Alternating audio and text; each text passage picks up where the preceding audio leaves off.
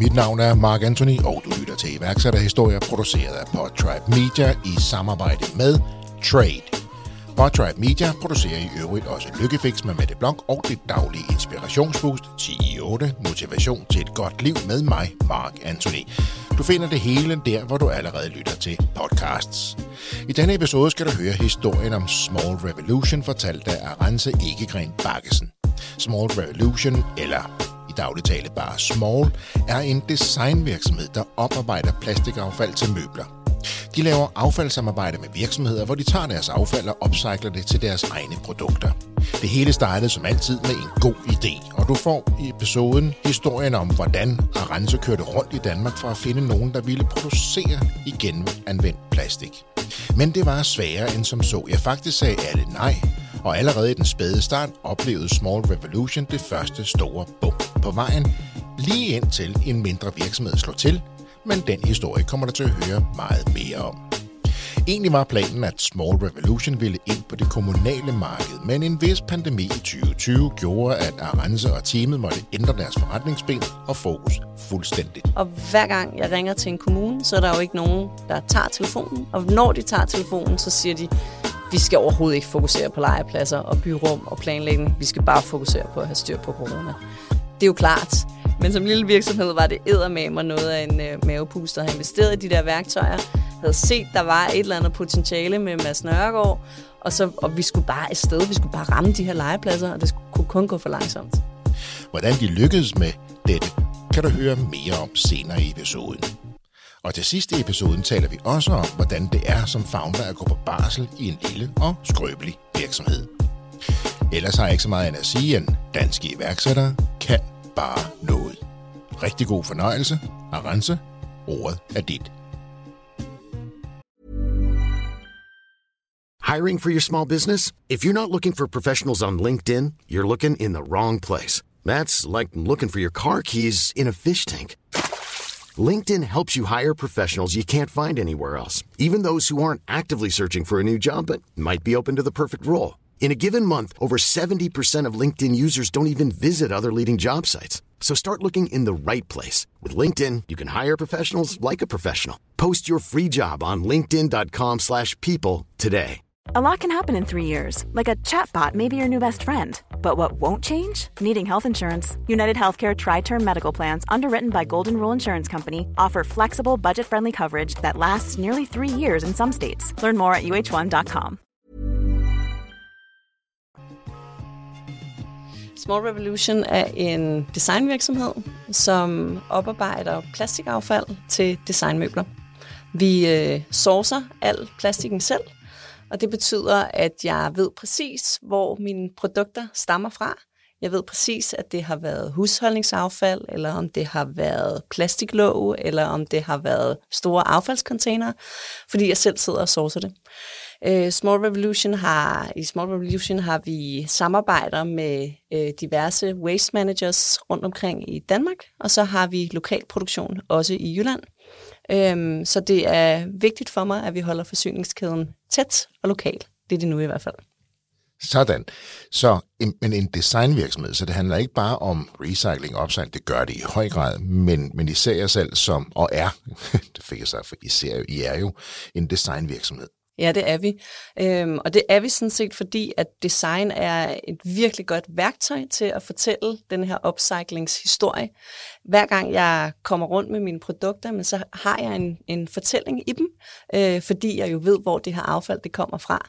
Så derfor har jeg egentlig valgt øh, ret proaktivt, at jeg er en designvirksomhed.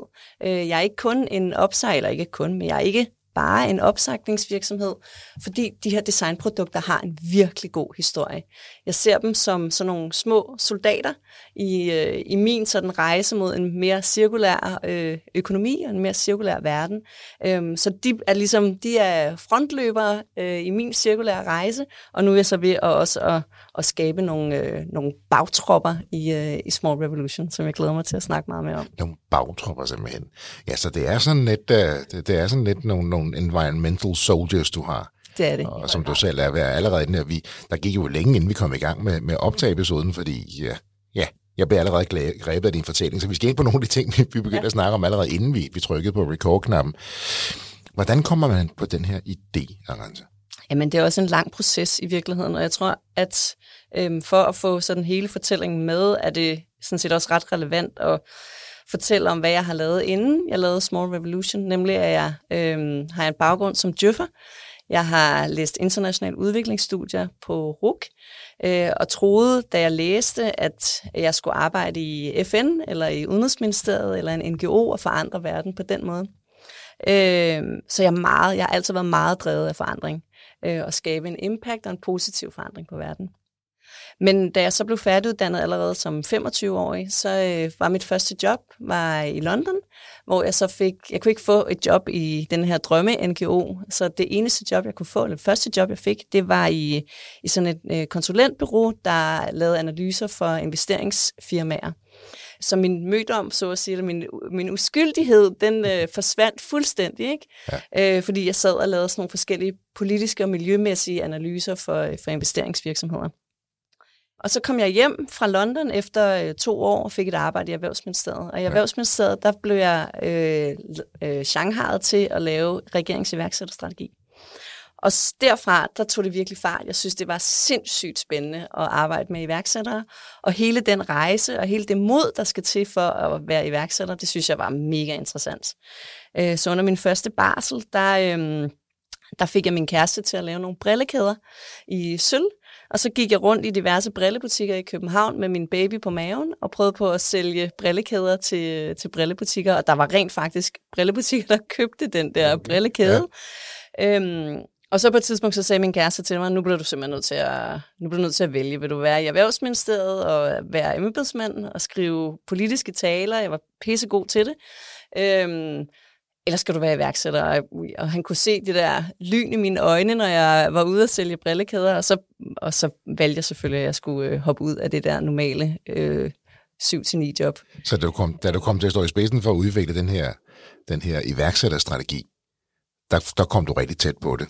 Og så begyndte du med sølvkæderne med barn på maven. Præcis. Og han kunne se, bliv nu bare selvstændig, kunne Præcis. Fordi, det, ja. hvad var det, der tændte dig sådan ved, ved iværksætteriet? Altså, du kom jo tæt på det, fordi du skulle sidde og udvikle strategien, du skulle sætte dig fuldstændig ind i, i det her univers jo. Præcis. Jamen, jeg tror, det, der tændte mig, var det der med at kunne sætte sin egen dagsorden, øh, og få lov til at, at, at vælge retningen og vælge strategien, og få lov til at lave det impact, som, som jeg synes, der var vigtigt i, når man arbejder som embedsmand, så skal man jo hele tiden være neutral, mere eller mindre i hvert fald, ikke? Øh, og man skal tilpasse sig forskellige regeringspolitikker, øh, og det kan også noget. Det er også interessant en gang imellem at smide sig selv øh, væk og op i hjørnet, og til gengæld så arbejde for en regering. I de fire-fem år, jeg var i Erhvervsministeriet, der nåede jeg at arbejde for tre-fire forskellige regeringer i forskellige farver og forskellige partier. Og jeg savnede virkelig at kunne mærke mig selv, og kunne spille mig selv mere ind og i, være helt ind, og være i helt det, inde i det, og være helt inde i bolledejen, og virkelig sådan eksponere mig selv.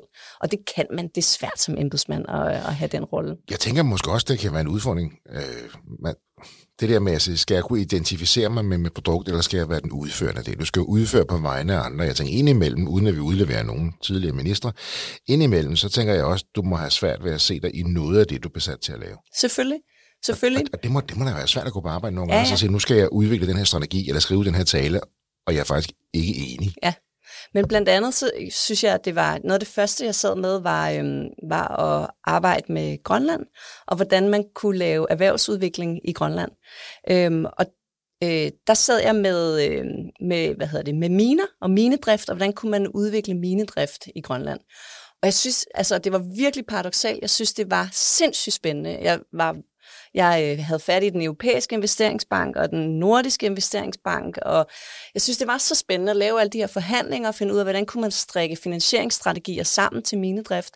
Men samtidig, når jeg så gik hjem, så rev jeg jo mit hjerte i tu i tanken om, at jeg skulle have, have øhm, forskellige sjældne jordarter og alt muligt andet op af den grønlandske undergrund. Så selvfølgelig så er det jo, er det jo et, et kæmpe øh, paradoks og dilemma, som jeg tænker, der er mange embedsmænd, der står over for. At man, det tænker jeg lidt, ja. ja. Så i virkeligheden, man kan sige, at den der Grønlands affære, øh, som jeg havde i Erhvervsministeriet, var jo i virkeligheden også sådan en platform til, at jeg tænkte, nu er det bare, nu er det nok, nu skal jeg simpelthen lave mit eget. Jeg skal lave noget, der er grønt og som er godt. Du bliver vel så bekræftet i, at du vil det modsatte. Nu er det mig, der bruger modsatte. Fordi du kommer så tæt på, øh, du kommer ind behind the scenes, du skal sidde og udvikle det her, altså du siger minedrift, sjældne, sjældne mineraler, der rives op af jorden, hvor du bare bliver bekræftet igen og igen, i hvilken retning du vil, tænker jeg. Ja. Så, så du op, øh, fik jo en enorm viden, kunne jeg forestille mig, mm. som du så valgte at bruge med måske mm. omvendt foretegn. Fuldstændig. Fuldstændig, men, men man kan sige, uanset hvad, så har det jo været en bekræftelse af, øh, hvad det er, jeg gerne vil. Jeg synes, det var spændende. Jeg tror, det var det. Jeg var også, igen, jeg var faktisk rigtig god til at få det, den europæiske investeringsbank i tale. Jeg var god til at få de her finansieringsfolk til at synes, at det var et spændende projekt, og kunne godt se potentialet i Grønland. Jeg pitchede på, på Grønlands vegne til alle de her forskellige banker. Øhm, så jeg synes også på den måde, synes jeg også, at det var skræmmende, at jeg rent faktisk godt kunne godt have udført det arbejde, hvis jeg havde fortsat i ministeriet. Måske ikke, at det kun kunne have været på mine skuldre, fordi det kræver jo også rigtig meget af alle mulige andre, også på, fra politisk side. Men jeg kunne sgu godt have fået gennemført det der. Det tror jeg godt. Og heldigvis i dag, så er det blevet lagt på hylden. Og man har ikke fået, i hvert fald fra dansk side, endnu fået etableret nogle gode finansieringsstrukturer til at få, få minedriften op at køre i Grønland. Og, og, så det, og det er en god ting. Det er en god ting. Det er en god ting. Det er en god ting, synes jeg i hvert fald. Ikke? Og hvor er vi henne nu? Så er vi henne i sådan 17-18 eller noget? Ja, præcis. Ja. Det er 18, og så, så kan man sige, så havde jeg gået rundt med de her brillekæder, og jeg synes egentlig, at det var et fint nok produkt, men jeg kunne også godt mærke, at der var slet ikke nok i det. Jeg skulle ikke ud og lave et smykkefirma eller et brillefirma. Jeg skulle lave noget, som havde meget mere forandring i sig. Øh, som vi også kunne skabe de her, så jeg skulle være med til at skabe de her strukturelle forandringer, som er det, jeg helt klart er drevet af. Øhm, og så var det så heldigt, at jeg gik rundt og sagde sådan lidt til højre og venstre, at jeg kunne godt tænke mig at starte noget op og prøve det af. Jeg havde ligesom øh, fundet ud af, at jeg skulle stoppe i Erhvervsministeriet. Øhm, og så øh, grev min kusine fat i mig og sagde, hey, jeg har altså de her øh, to kvinder, du lige skal mødes med. Øh, de vil også gerne lave noget. Du skal lige snakke med dem. Øhm, og så mødtes jeg så med, med de her kvinder, og så besluttede vi os faktisk fra den ene dag til den anden, vi skal lave noget sammen. Trade er en hurtigt voksende køb nu, betal senere service for dig, der handler med fysiske varer. Trade betaler dine leverandører for dig med det samme, og så vælger du selv, om du vil betale tilbage efter 1, 2, 3 eller 4 måneder. Med Trade kan du altså sælge dine varer, før du selv betaler for dem, og derfor have mere kapital til rådighed til at vækste din egen forretning. Det er helt gratis at være kunde hos Trade, og du betaler intet for at have en kredit hos Trade. Læs mere om dine muligheder og book en uforpligtende introduktion på trade.io. Og så fandt vi et lille kontor ude på Refsaløen, og så startede vi stille og roligt med at brainstorme på, hvad skulle det være. Vi var forskellige kompetencer og profiler, så derfor skulle vi finde en eller anden fælles platform og et, og et fodslag, som alle ligesom kunne være drevet af. Så, så for at have den her, den her stjernekarriere, mm. som du lige har beskrevet, øh, så, som embedsmand, du kommer som djøffer embedsmand og sidder virkelig med, med bordet der, så siger din kusine, jeg har to, du skal møde. I, I mødes så I tre og finder noget, I vil noget sammen, men der, I ved ikke hvad endnu. Nej. I ved bare noget. Du, du, du ved nu, du vil være selvstændig. Du vil være fri. Du, du vil skabe din egen verden, så at sige. Ja, men på det tidspunkt, der var det så, altså de tre andre havde mødtes en eller to gange tidligere og havde snakket om, at de godt kunne tænke sig at lave et projekt, som var, øh, havde et feministisk islet. Øhm, og det synes jeg også selv var rigtig spændende. Sådan fint, der kunne vi godt skabe noget forandring, men hvad hulen er et feministisk islet, det, det skulle vi så have defineret. Og især i dag efterhånden, hvad er det jo? Ja, præcis. Det er jo virkelig bredt. Ja. Men, øhm, men det vi så fandt ud af, var, at det kunne være sjovt, hvis man kunne lave nogle produkter til legepladser, der kunne stå udendørs, og som kunne være med til at måske skabe nogle lidt mere feminine legepladser. Forstået på den måde, at legepladser i dag er super konkurrencepræget. Det er fra, at man skal løbe fra A til B, eller man skal spille fodbold, eller man skal ah, lege på det der sørøverskib. Så på en eller anden måde skulle, man skabe, skulle vi skabe nogle produkter, som kunne noget andet, som kunne noget, som var lidt finurlige, som var lidt farverige, som man kunne lave jorden og giftig på, eller man kunne lave nogle andre lege end de der helt klassiske, lidt drengede lege, som mange legepladser ligger op til. Øh, så det var det, der tog fart, og det var det, der startede hele øh, min rejse ind i plastikverdenen, fordi at plastik jo er et virkelig, virkelig godt materiale udendørs. Så plastik var det første materiale, som vi overhovedet kastede os over, fordi det ville passe godt til en legeplads. Og så har det jo også alle de her farver. Øhm, og så nåede jeg egentlig sådan en ret hurtig en, øh, en sådan en ops, hov, det skal jo ikke være jomfruelig plastik, det skal vi overhovedet ikke pille ved, det skal selvfølgelig være genanvendt plastik. Og det er først der i processen, ja. at du egentlig ligesom træder ind der og siger, ja. hey, det skal selvfølgelig være genanvendeligt. Ja, Okay. Fuldstændig. Det, men man kan sige, her er vi jo stadigvæk så nye. Vi har ikke engang oprettet et CVR-nummer. Vi har ingenting. Vi har bare lige sådan en idé. Vi har fået det der kontor ude på Refsaløen, og så sidder vi og idé-genererer. Ikke?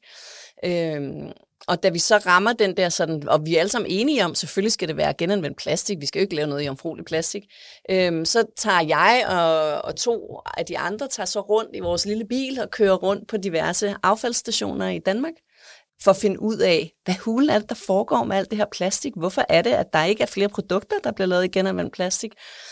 Øh, og hvad skal der egentlig til? Kan man købe noget af det affald, der ligger på de der forskellige genbrugsstationer og affaldscentre, eller hvad er det, der sker med det? Og på det tidspunkt, så var der, altså selvom det jo ikke er mere end fire år siden, tre-fire år siden, så er der sket vildt meget på området på den her korte tid, jeg har været involveret i den her branche. Så, så i 2018, man kunne næsten ikke få fingrene i det. Det krævede virkelig meget overtagelse. Altså så første for... overtagelse var at få lov til at købe affaldet, okay. som købte til en eller anden kilopris. Øh, altså noget funklende affald, der lå ude i øh, ja, middle of plastik. nowhere i ja, Jylland. Ja. Alt muligt plastikaffald.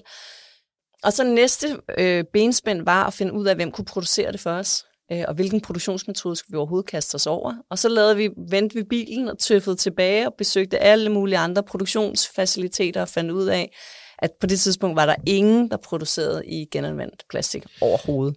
Lige et par spørgsmål her. Hvorfor var det så svært at få dem til at, at få dem overtalt til at sælge det til jer? Altså, var der, var der andre, der heller, kunne de sælge til, til, til, til flere penge til andre, eller var det, var det simpelthen, fordi det var nyt for dem, det at sælge? Jeg tror, det er en blanding. Altså dem, vi besøgte til at starte med, var også ildsjæle og iværksættere, er det også i dag, øh, ligesom os selv. Så, så der var noget med det der med at forstå, at plastikaffaldet rent faktisk er en vare, som man kan få penge for. Det er en kommersiel produkt. Øhm, og det er det i høj grad i dag. Det er der også flere og flere, der forstår. Men på det tidspunkt var det, øh, var det ikke sådan øhm, så i talesat, som det og er det er bare fire år siden, jo. Og det er fire år siden. Okay. Og så var der også noget med, at vi også var interesseret i at købe et lille parti så de store affaldsstationer, vi gik til, der grinede de jo af os, når vi bare ville købe 100 kilo. Det kan de jo slet ikke. Altså, vi skulle købe 100 tons, før det overhovedet gav mening for dem. Så der var på det tidspunkt et hul i markedet mellem at være helt lille og godt ville prøve noget at teste af, til, og når vi så ramte de store, så var det bare sådan, no way, I, skal, I køber alt for lidt, vi kan slet ikke arbejde med jer, det er helt, helt hvordan, hvordan, hvordan knækker I så den kode? Jamen, vi overtaler faktisk en af de der ildsjæle uh, waste managers, der er i Jylland, og som heldigvis stadigvæk uh, har sin virksomhed, um, og får ham overtalt til, at selvfølgelig skal vi købe noget. Vi betaler en lille smule mere kilopris, end hvad han normalt så ville, ville um, ville tage, for at vi så kunne købe et lille parti, vi så kunne få lov til at teste med. Ved I det, at I, I, I vil blive en designvirksomhed? Altså, du er på det med legepladser, med feminine islet, og det selvfølgelig skal være, være, være plads, genanvendt plastik. Men, men er I klar over, at I, er I på vej derhen, hvor I er i dag? Nej, slet ikke. Altså jeg tror, på det på daværende tidspunkt definerede vi os som en legepladsvirksomhed. Øhm, og det, var, og det var det, vi skulle. Hvis vi skulle noget andet end legeplads, så skulle vi være en arkitektvirksomhed. Øh, så, så der var slet ikke, Øh, der var ikke, øh, og jeg tror i virkeligheden på mange måder, har den der definition også været lidt en hemsko, fordi det også har taget noget tid at komme dertil, at komme til den erkendelse, at det er en designvirksomhed. Og nu, øh, og nu er jeg i spidsen for det, men jeg har også selv ligesom med min baggrund øh, været optaget af, at det ikke skulle være en designvirksomhed, at det skulle være en upcyclingvirksomhed, eller en affaldsvirksomhed, eller en logistikvirksomhed. Jeg har prøvet alt muligt andet af, og det er faktisk indtil for ret for nyligt, at jeg er kommet til den øh, erkendelse og med ro i maven og ser nu min designvirksomhed, på trods af, jeg har ikke en designbaggrund, og jeg har ikke, øh, øh, og jeg har ikke sådan de store, sådan helt vilde kreative produkttanker, men til gengæld så kan jeg sparke døren ind, og jeg kan forstå noget strategi, og jeg kan forstå, hvad der sker derude. Så det er det med at skabe visionen og sælge visionen, ja. både til leverandører af materialet og til aftagerne af det, af det endelige produkt. Det er det, du kan. I høj grad. I høj grad. Og så får idéer, sagde du lige inden. Jo, jo, jeg får også gode idéer, men jeg er jo ikke, jeg er jo ikke, jeg er jo ikke uddannet i at, at tegne produkter. Øh, det har jeg andre for mig, der sidder og gør. Men er det vigtigt at kunne tegne, altså det at få ideen til det er vel nok, hvis man så har nogle fantastiske hænder øh, øh, eller mennesker, der, der kan tage din idé og, og forhåbentlig være enige med dig, og så skabe det her produkt. Præcis. Og jeg har faktisk, jeg har brugt langt, jeg har brugt meget af min barsel nu her, jeg lige har været på med mit andet barn, har jeg brugt lang tid på at undersøge de andre store danske designvirksomheder. Hvem er det, der står bag dem? Øh, fordi jeg har haft brug for et eller andet at spejle mig op af, af designvirksomheder. Og jeg er også ligesom nået til den øh, indsigt, at der er rigtig mange af dem, der har skabt Muto og Norman og alle de der sådan store designvirksomheder, de er ikke designere, de er forretningsmænd ja. øh, og strateger. Øhm, så, så derfor er jeg sådan, fint nok. Nu kalder jeg mig en designvirksomhed med ro i maven, uden at jeg har en design. Og det er jo også fint, for jeg har også haft der mange designer inde i studiet, og de siger sådan lidt det samme, eller det modsatte. De siger, jamen jeg er super dygtig til at designe, men jeg er ikke nødvendigvis en god forretningsmand. Så det lyder jo som en ret god kombination, i stedet for at føle, at man skal kunne det hele. Ja, ja. Så omgiver dig med mennesker, der brænder for lige præcis den, præcis. den del af processen. Præcis. Ikke? Præcis, og der er så mange dygtige designer derude, så de skal bare, de skal bare, de skal bare bruges. Kom til jer. Så, så i, i 19 etablerer I firmaet, I begynder, det begynder at tage form, det er egentlig legepladser, det handler om, og lidt ja. hen ad vejen finder I ud af, at, at I skal være en designvirksomhed. Hvilket ja. produkt er det bedst sælgende for jer? Øhm, det første produkt, vi laver, øh, er en lille skammel, øh, som ligner et timeglas. Øh, den har vi kaldt Mabel, øh, efter en cirkusartist, der hedder Mabel Stark, eller der hed Mabel Stark. Øhm, og til den dag i dag er det stadigvæk det bedst sælgende produkt. Øh, ultimativt. Det, den står for 80 procent af min omsætning stadig i dag. Jeg tror, der er rigtig mange af os, der faktisk har set den skærm stå mange forskellige steder. Præcis. Fordi det lykkedes jo egentlig at få sparket døren ind nogle, nogle ret interessante ja, steder. Ja, det lykkedes os øh, som den allerførste kunde at skaffe Mads Nørgaard under øh, den forudsætning, at vi kan levere et ret stort antal til hans, øh, hans ansatte til julegave. Øh, på, det, var, det var omkring 120 styk, vi skulle levere. Og på daværende tidspunkt havde vi ikke investeret i en form endnu. Øh, vi havde øh, kun lige lavet de første tests, som vi havde lavet med en produktion ude i Sydsjælland, i sådan nogle kemikalietanke, fordi vi turde ikke investere i vores første værktøj. Så jeg, jeg, skal, jeg skal lige recap lidt på den her, for der er vi tilbage til det der med, at du får ideen, du er god til at sælge. Mm. Så I får lov til at købe lidt dyre, men I får lov til at købe øh, det her brugte plastik. Ja. Det skal så laves om. Ja, det skal laves om til, til et eller andet. Til, det skal laves om til et materiale, som så har god nok kvalitet, så det kan blive produceret i. Så det kan blive støbt simpelthen Præcis. til en helhed. Præcis. Så, så den idé sætter du ind til Mads Mørgaard. Ja. Han siger, han siger, jeg skal have 120. Han siger, det lyder vildt spændende at rense, hvis du kan levere 120 produkter til min, en til hver medarbejder i julegave, så er jeg frisk. Men du skal levere det inden jul. Og du har ikke nødvendigvis alt materiale på lager, du har ikke formene, du... Præcis, jeg har ikke noget som du har helst en prototyp, andet, end jeg har en lille bitte test, som er en firkantet kemikalietank, som jeg har testet nede i min Og så har han ikke set den i fuld størrelse? Nej, nej, jeg har ikke fuld, den fulde størrelse. Jeg har en kemikalietank, som jeg har lavet de første test i, så man kan se det der fuldstændig vidunderlige udtryk, som produkterne har. Øh, og der har jeg brugt en måned eller to på at lave alle de her tests sammen med produktionen ude øh, på Sydsjælland. Øh, så det er den, jeg viser, øh, og siger, det, det her, du, det her, det er 100% genanvendt ja. plastikaffald. Det kommer fra, øh, det kommer fra husholdningsaffald fra Jylland det her, det skal du give dine medarbejdere. Øh, og jeg skal nok lave formen, jeg skal, vi skal nok gøre noget andet, men, øh, men det her er sådan, det kommer til at se ud, og så skal jeg bare lige have lavet den, det, skal jeg bare lige have lavet den form, og investeret i det værktøj. Hvordan er lige, det går med den, den leverance? Jamen, det går faktisk, øh, det går jo rent faktisk sådan, så at vi leverer, men vi leverer den 21. december, lige dagen inden, at han øh, går på juleferie, medarbejderen går på juleferie, og det bliver med øh, blod, sved og tårer, ikke? Og få noget. Ja, det er noget med, at du, du kører sveddrøbene, at du selv kører ind til ja, sveddrøbene og, le- og leverer dem simpelthen. Jamen, jeg kan faktisk, det var faktisk sådan så, at vi får 3x34 til, på trods af, strøget har jo sådan nogle forskellige tidslommer, øh, man må levere varer i. Øh, og vi får 3x34 til lige sådan oh, at gå lidt på kompromis med den der tid, fordi vi står der og tigger og beder om, nu skal vi bare have leveret de her 120 skamler til Mads Nørgaard.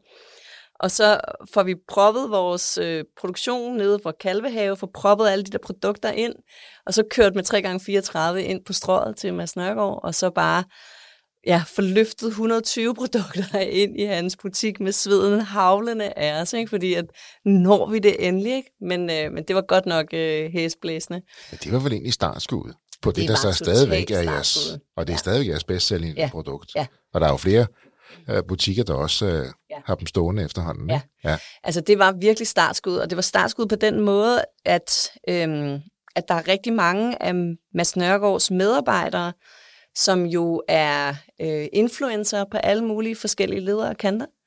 Øhm, og da de fik den skammel i julegave, så heldigvis var der mange af dem, der synes, at det var øhm, et rigtig fedt produkt.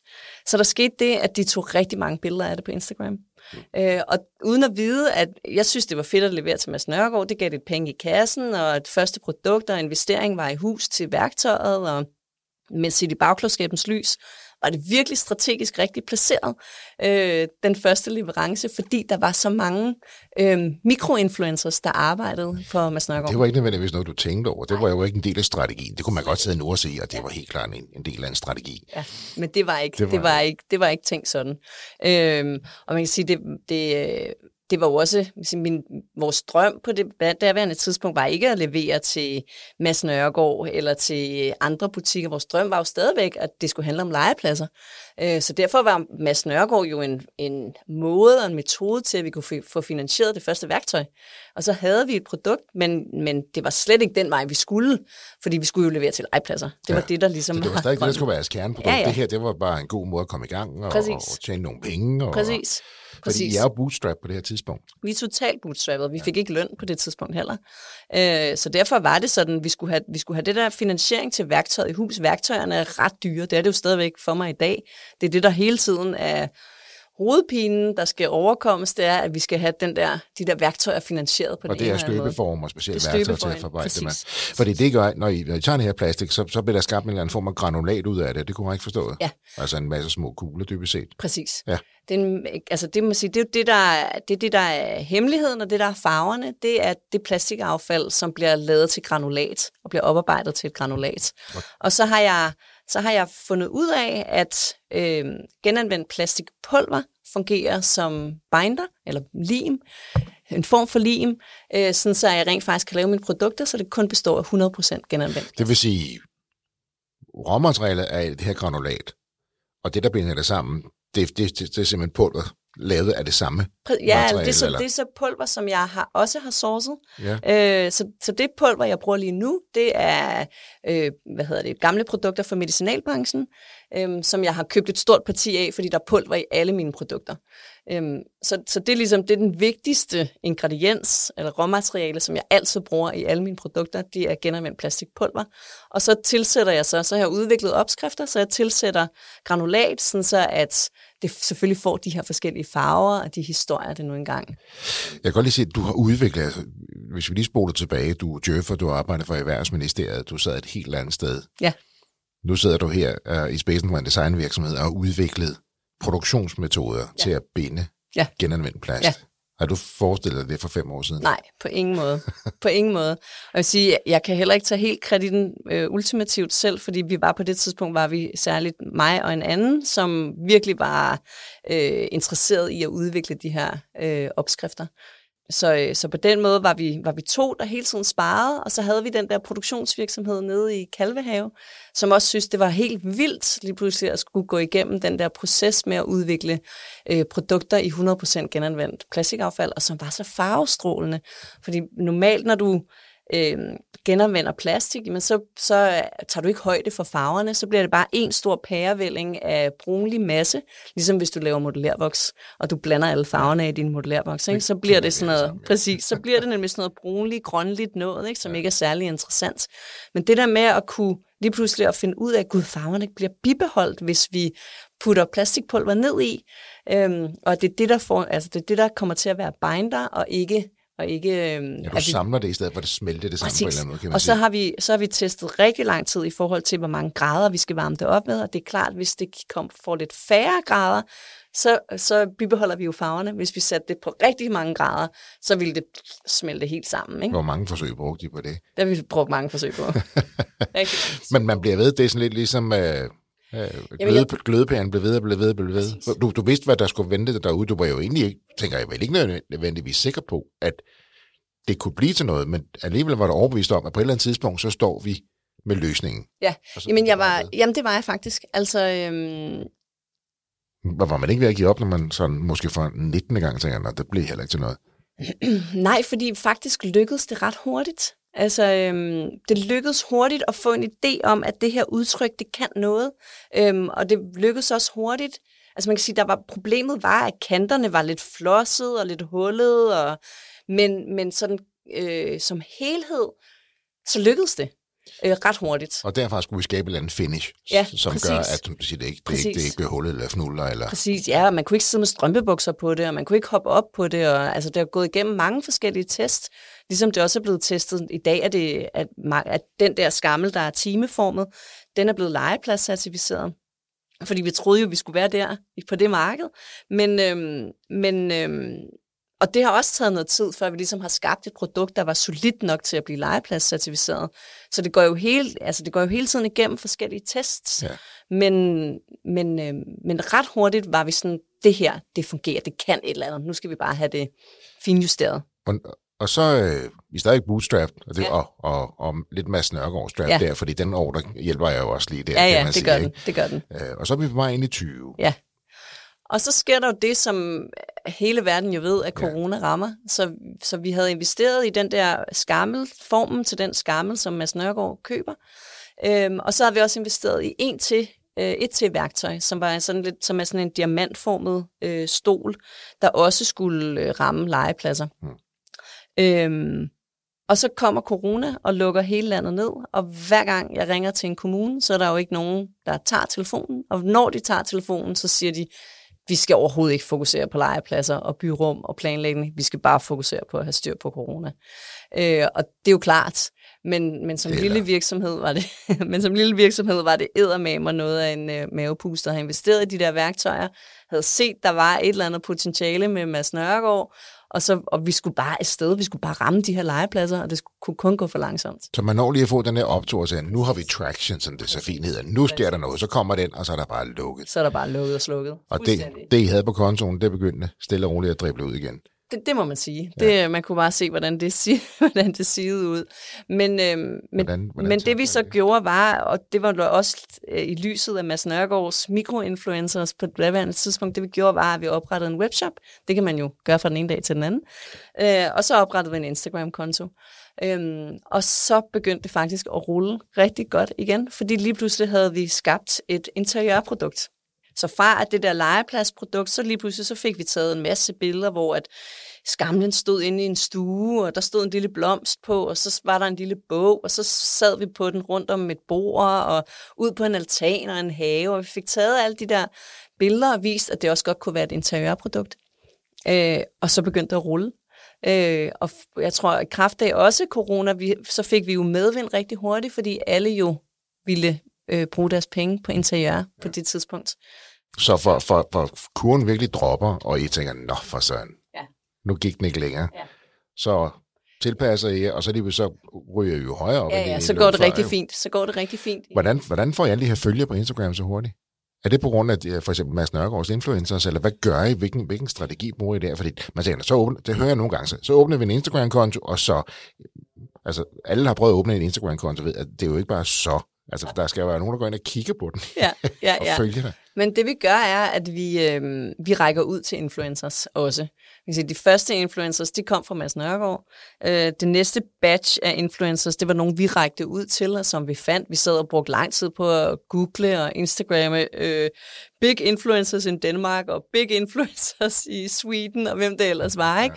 Og så er der jo alle mulige magasiner, der har lavet nogle fine lister til, hvem er det, der er mm, ja, influencer i de, diverse lande. Okay, så gå ud og lave aftaler via bureau Ja, eller direkte præcis. med Vi går ud og laver aftaler, men på det tidspunkt kunne vi jo heller ikke tilbyde nogen penge for, at influencer ville tage nogle billeder af vores produkter. Så det, de fik, var sådan set bare et gratis produkt.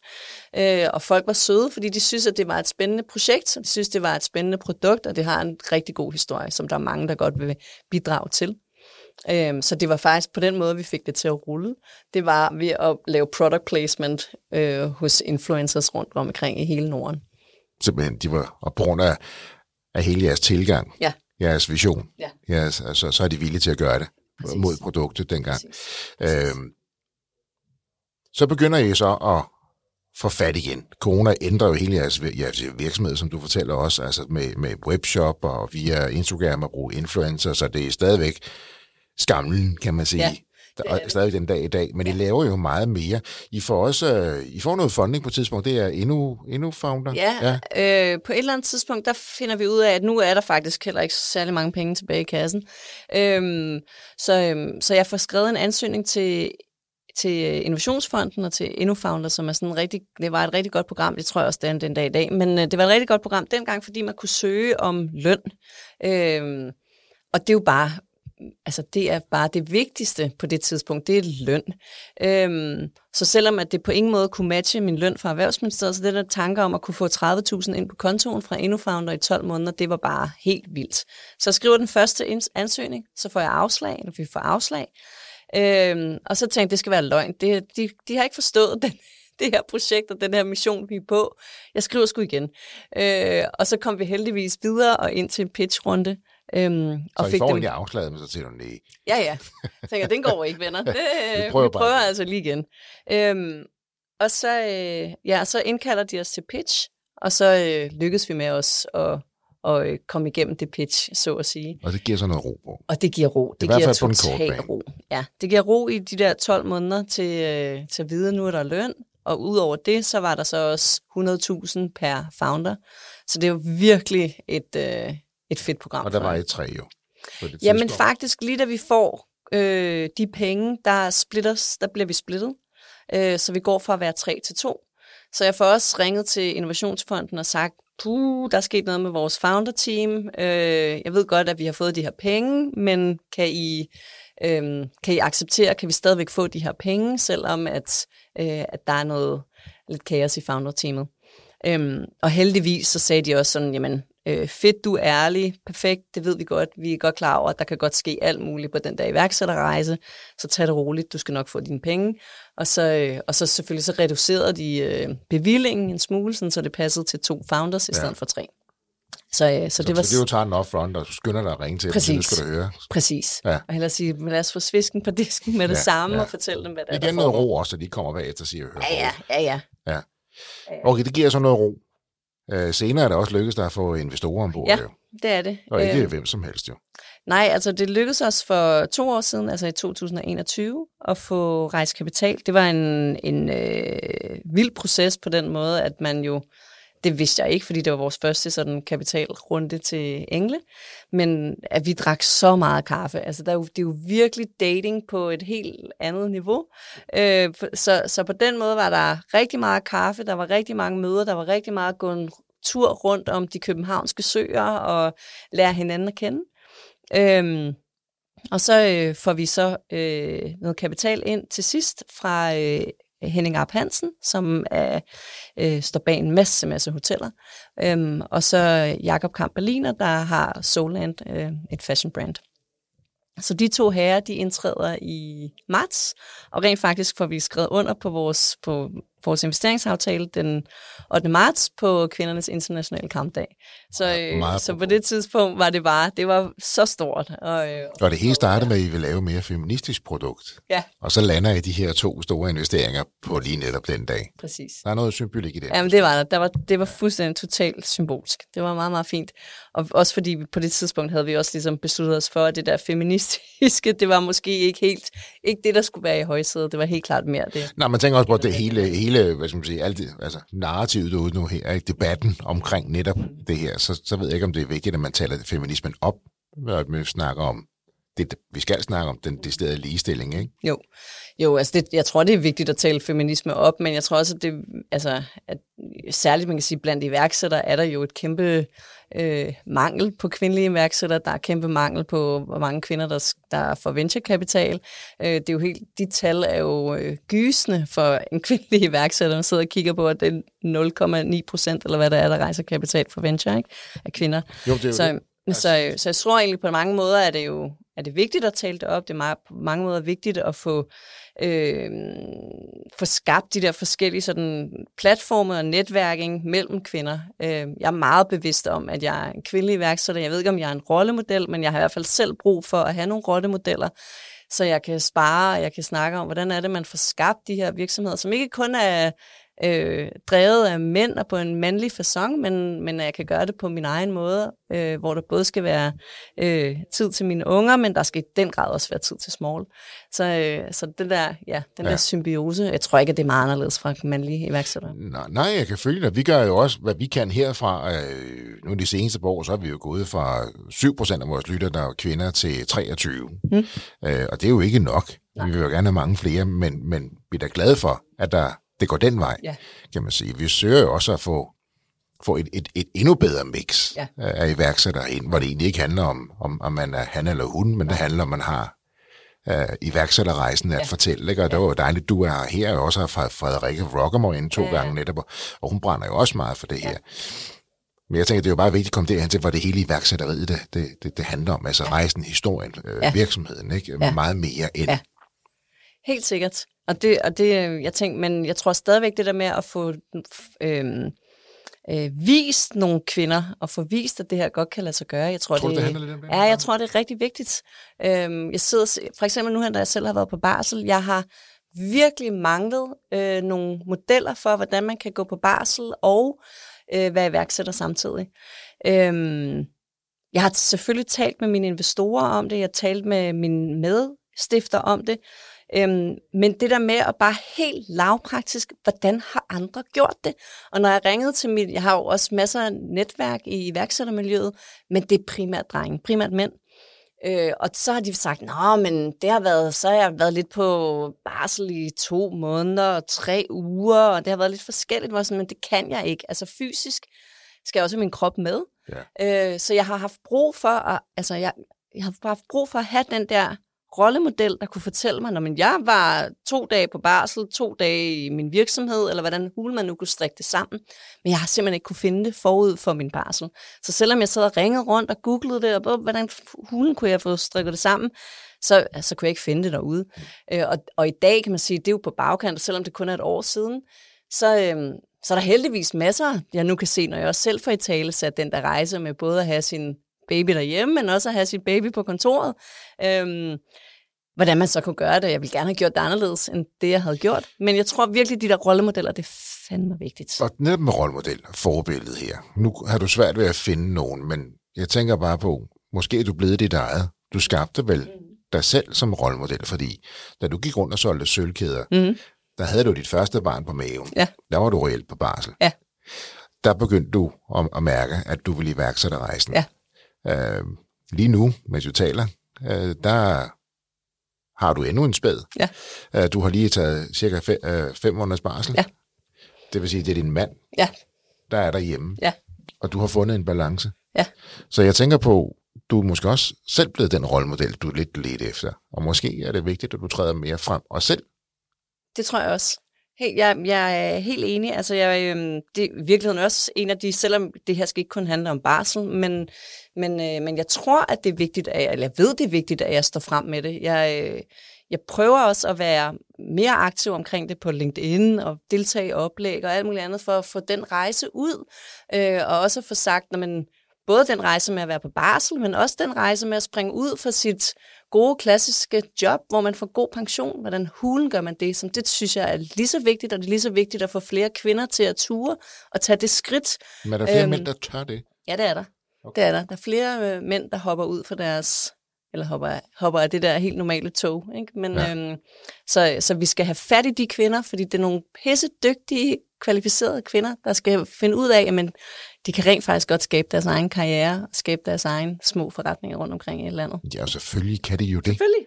Så, så det, det handler jo om, at flere kvinder skal ture. Det, det, ja. det er dit budskab lige ja. her nu her. Og så er jeg med på, altså, føde barn, det gør man jo trods alt ikke. Nej. Selvom mange af os gerne vil byde os lidt til at hjælpe lidt til med det. Lige den der, den har vi ikke, den kunne have vi ikke knækket endnu. Så det er jo klart, I skal ja. jo komme, jeres krop skal jo komme. Ja. Altså, det, er jo, det er jo klart. Men det der med at finde en balance og stadigvæk være iværksætter, ja. der, kan, der kan få børn ja. og finde den her balance. Du og din mand, har, du og din kæreste, ja. har fundet en balance. Ja. ja, i hvert fald kan man sige, at den her periode, min kæreste har sådan set været øh, meget glad for at få, få meget mere lov, end han fik i, ved vores første barn. Men vores første barn var jeg fastansat i ministeriet, øh, så der tog jeg det hele. Øh, så denne her omgang har han synes, at selvfølgelig skulle han også have plads øh, og jeg har jo haft meget nemmere ved at give ham plads, fordi at jeg havde altså også et andet fokus, ja. øh, som var small. Handler det som, en lille smule om det også? Øh, ja, det gør det da. Det handler da rigtig meget om at ture og give øh, den anden plads også. Altså, fordi det er jo det så... synes jeg bare ikke bliver talt så meget. Der bliver ikke talt så meget lige om det, du er inde på nej, nu her. Nej, men det tror jeg, at meget det handler om, at, at kvinderne også skal give, give plads til, til dem derhjemme, eller til ham derhjemme, eller hende derhjemme.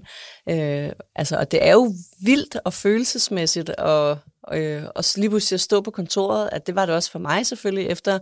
Øh, ja, 4-5 måneder efter, at jeg havde født et barn, men og, om, og faktisk min, min datter kom for tidligt, øh, 14 dage for tidligt, så jeg gik på barsel om fredagen øh, og fødte hende om mandagen. Så jeg havde en weekend på, på barsel, før at hun det var blev født. Og jeg var ligesom også, jeg havde heller ikke taget barsel de der fire uger før, så jeg havde ligesom bare, jeg gik på barsel 14 dage før, at jeg havde termin. Men det var så bare reelt kun en weekend, før jeg, jeg fødte hende. Ikke? Men, øhm, men det betød også, at forberedelsen op til havde jeg ikke rigtig fået, jeg har ikke fået overleveret koder til vores lønsystem, og, til hvor, og det var den 26. april, jeg fødte hende, så det var lige omkring løn, ikke? at det skulle godkendes. Så, så jeg lå på hospitalet og åbnede min telefon og skulle til at sende de der klassiske billeder ud af den nyfødte baby øh, til mine forældre og til mine søstre og alt muligt andet. Og den første sms, der tænker ind, det er fra min medstifter Mi, som skriver, Åh, hvad er det nu koden er til vores, løn, vores lønsystem? Og så, nå ja, den er lige det her. Så det var ligesom tilbage til reality. Jeg er lige født, men jeg skal lige have det der, jeg skal lige have det der lønsystem, eller lønnen skal lige øh, ud igennem øh, æderen, så at sige, ikke? Så, så alle medarbejderne kan få løn her den 1. maj. Og altså, det er jo en del af det at være iværksætter. Det er bare eller? en del af ja, det, ja, ja det tænker ja. jeg. Og det, er det en af årsagerne til, at du tror, at nogle kvinder holder lidt, lidt igen stadigvæk, eller ikke? Nu sagde du selv, at de skal, der er nogle flere kvinder, der skal ture. Nej, jeg tror mere, at det er... Jeg tror ikke lige det der scenarie, kan man garanteret godt forberede sig på, hvis man er lidt bedre til at give slip. Øh, og sige, når man fint nok, det er jo, ja, altså koderne og alt muligt andet, det, ja. det kan man jo sagtens forberede sig på. Det handler og den her ansvarlighed at skabe tryghed af sin egen og andres ja. tryghed. Og, og ja, præcis. Ja. ja, og den der med også at have andres løn i sine hænder, det er jo også en vild øh, proces og et vildt ansvar at have. Sådan, men jeg har altså de her medarbejdere, de skal have løn om en måned. Det skal de altså hver måned. Øh, hvordan fanden sikrer vi det, at der er penge på kontoen til, at man kan gøre det? Ja, ja, det er selvfølgelig vigtigt. Er jeg tænker også på, om, om der er nogen, som føler, som føler, at de bliver en mindre god mor, hvis de ikke tager den fulde barsel, for eksempel, eller ikke er der mm. 24-7 i det mm. første år. Mm. Øh, ligger der noget i det, spørger jeg som mand dig som kvinde. Ligger der noget i det, at, at der er også noget, man skal arbejde med selv i forhold til at sætte sig ud over det her. Så sige, jeg kan sagtens være en fantastisk mor, jeg kan sagtens give mit barn en fantastisk opvækst. Ja, altså det, det, sige, det har jo øh, jeg er svært ved at generalisere det på den måde. Jeg kan kun tale ud fra mit eget perspektiv, og det er klart, det er jo sådan hele tiden sådan en opvejning af, når man, øh, jeg vil gerne øh, være sammen med mine børn i hvert fald øh, en to gange om øh, ja, en to gange i løbet af ugen, ikke? Øhm, sådan så jeg også husker at hente dem, og øh, fordi tiden går jo, og, og, og small, jeg kan sagtens bruge al min tid i small, men jeg tror på mange måder, at børnene jo også med til at trække mig hjem af. Ja. Øh, og sige, nu, altså jeg fungerer jo alligevel ikke godt, hvis jeg skal arbejde 12 timer. Det er det der med at grounde os som menneske også. Ikke? som menneske, ja, fuldstændig. Ja. Øhm. Så det, det handler om at finde den her berømte balance igen. Og ja, og acceptere, hvad er det, man bliver drevet af og motiveret af. Jeg ja. tror heller, jeg vil heller ikke være en god mor, hvis jeg skulle være mor 100 procent. Øh, jeg er en god mor, fordi jeg har begge dele i mig. Øhm, og, det, og sådan tror jeg, det er der sikkert også masser af fædre, der står over for den. Ikke? At, sådan, hvor jo. er det, man skal lægge sit fokus og sit... Øh, ja, man, man har begge dele i sig, fordi vi er hele mennesker jo. Vi er jo ikke... Nej, så balancen igen, og ikke sætte noget før noget andet, men, men finde den her balance. Og jeg synes, det er stærkt, du, du sætter de ord på, du lige gør her. Godt, der kommer vi lige, ikke ud af en tangent, jeg synes, det var en vigtig tangent, vi lige berørte her, øhm, og, og det skal vi også have plads til netop her i, i det her forum. Jeg synes, det er vigtigt at, at, at fortælle om det her. Mm. Øhm, og jeg prøver selv at blive så klog, som jeg overhovedet kan øh, ja. på det her område, så vi også her i værksætterhistorie kan bakke op om, om, ja. om den, af den fortælling og den rejse. Nå, tilbage til small. Ja. Fordi i, i daglig, daglig tale, så, så siger I bare small. I siger ikke small revolution. Nej, i daglig tale, så kalder jeg det bare small. Det er bare small. Ja. Men, men, og den har du sikkert hørt før. Small er jo ikke så small mere. Nej, men egentlig kunne jeg egentlig godt lige tænke mig at proppe en, en anekdote på det der med, hvorfor at Small hedder Small, øh, eller Small Revolution. Øh, fordi at at øh, det er faktisk en lidt sjov historie. Og lidt tilbage til den der feministiske øh, dagsorden, som virkelig drev os fremad til at starte med. Men øh, så i de der første sådan gange, hvor vi mødtes, og vi skulle finde ud af, hvad vi skulle lave, og, hvorfor vi, og hvad vi skulle hedde, der kom Small egentlig op som sådan en øh, aha-oplevelse, fordi vi godt kunne tænke os at lave et øh, modsvar til en stor dansk arkitektvirksomhed, som hedder præcis det modsatte af Small, nemlig Big. Øh, så ligesom, hvordan er det, man kan gøre noget andet end Bjarke Engelsk store huse og store, store visioner? Kan man gøre noget andet til ham, øhm, som modspil til ham? Øh, og der blev kom Small jo frem som, som det helt første. Ikke? Det skal bare hedde Small, som det, vi kan lave noget modsat end, end det der Så det er big. Bjarke øhm, Engelsk. Så det er faktisk Bjarke Engelsk og hans, og hans store projekt, han, har, han kører der. Øhm, og så var Small ikke helt nok. Der skulle noget på, ikke? som den der, der skulle noget, noget mere, nogle flere visioner på, ikke? og så kom revolutionen frem også. Både som, som revolution, men også re-delen. Altså, altså, okay. Præcis. Og man kan sige, at i dag, fra at vi troede, det skulle jo så være legepladsmøbler, der skulle lave Small Revolution, men i dag med at arbejde med genanvendt plastik, så giver det sindssygt god mening, det navn. Øh, de første investorer, som vi pitchede til, sagde, ej, det er et forfærdeligt navn. Vi er nødt til at ændre det navn. Det kan slet ikke... Det gysligt. Altså fordi øhm, small betyder lille, altså derfor? Ja, eller? præcis. Der var slet ikke, der, jeg tror bare, på det tidspunkt var der ikke, men jeg tror, det var også hele konceptet måske, der, der var, og så var navnet bare, puh, det var for meget, ikke? Og det, der var ikke nok visioner i det, der var ikke, ja, øhm, man forstod ikke, hvad det handlede om. Men i dag, når jeg, altså i dag, elsker jeg det navn. Jeg synes, det er fantastisk. Jeg synes, det, det er sjovt, det både har den der den, længden i sig, men at det også bare har en, en, daglig, en daglig karakter som small. Og så tænker jeg, så er det vel også en lille revolution, I tager. Men det er det, det er det, og det repræsenterer nemlig rigtig ja. godt det, vi er i gang i. Ja. Øhm, ja. Som er så vigtigt. Præcis.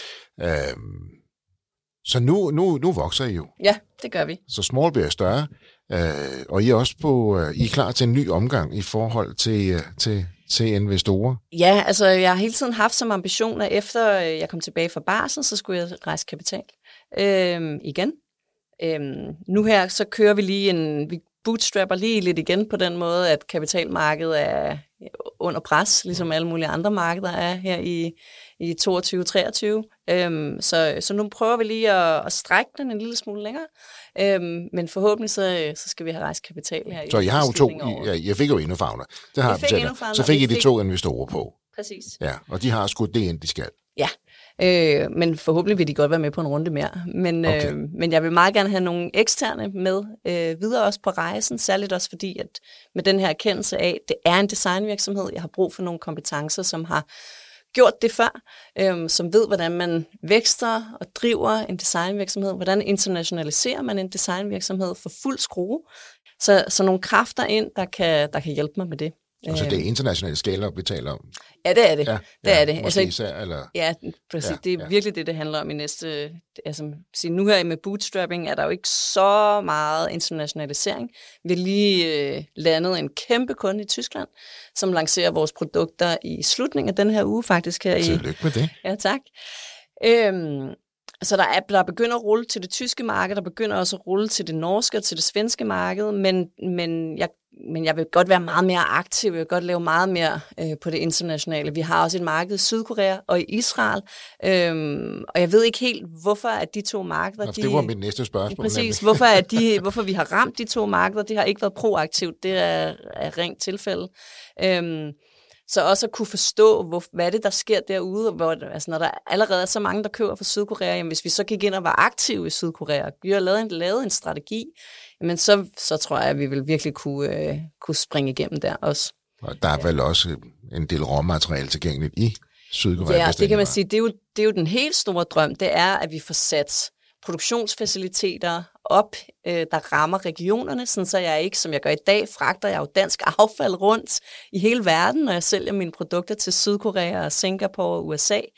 Øh, og det giver mig hovedpine. Altså jeg kan ikke lide den idé om, at jeg, at jeg fragter dansk affald rundt. Selvfølgelig skal det være lokal affald. Øh, om ikke andet, så i hvert fald regional affald. Ikke? Sådan så at der for, for, vi får skabt de der historier til det sydkoreanske og det asiatiske marked, og det samme med det amerikanske. Så tanken er på sigt at, at, at simpelthen skabe ja. øh, produktioner rundt Præcis. omkring i verden, hvor Præcis. du bruger Præcis. affald fra markedet, fra regionerne. Lige præcis. Ja. Ja. Og man kan sige, det jeg sælger rigtig meget på i dag, det er jo, at jeg ved, hvor mit affald kommer fra. Jeg ved, at det er Dansk Retursystem. Jeg ved, at det er Derma, eller det er Rudolf Kær. De brands er bare ikke så kendte i Sydkorea, så det ville jo være fedt at kunne lave de samme historier, så det tilpasser de lokale markeder.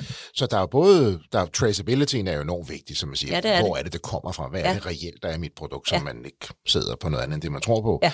Og så netop den her co-branding øh, med, med de her pro, øh, mærker, de Ja. her brands, som folk kender. Ja. Og, så siger, og de får jo også en optur på det her til at sige, gud, Præcis. de og på den måde er det jo et win-win for os alle sammen. Jeg lancerer på torsdag.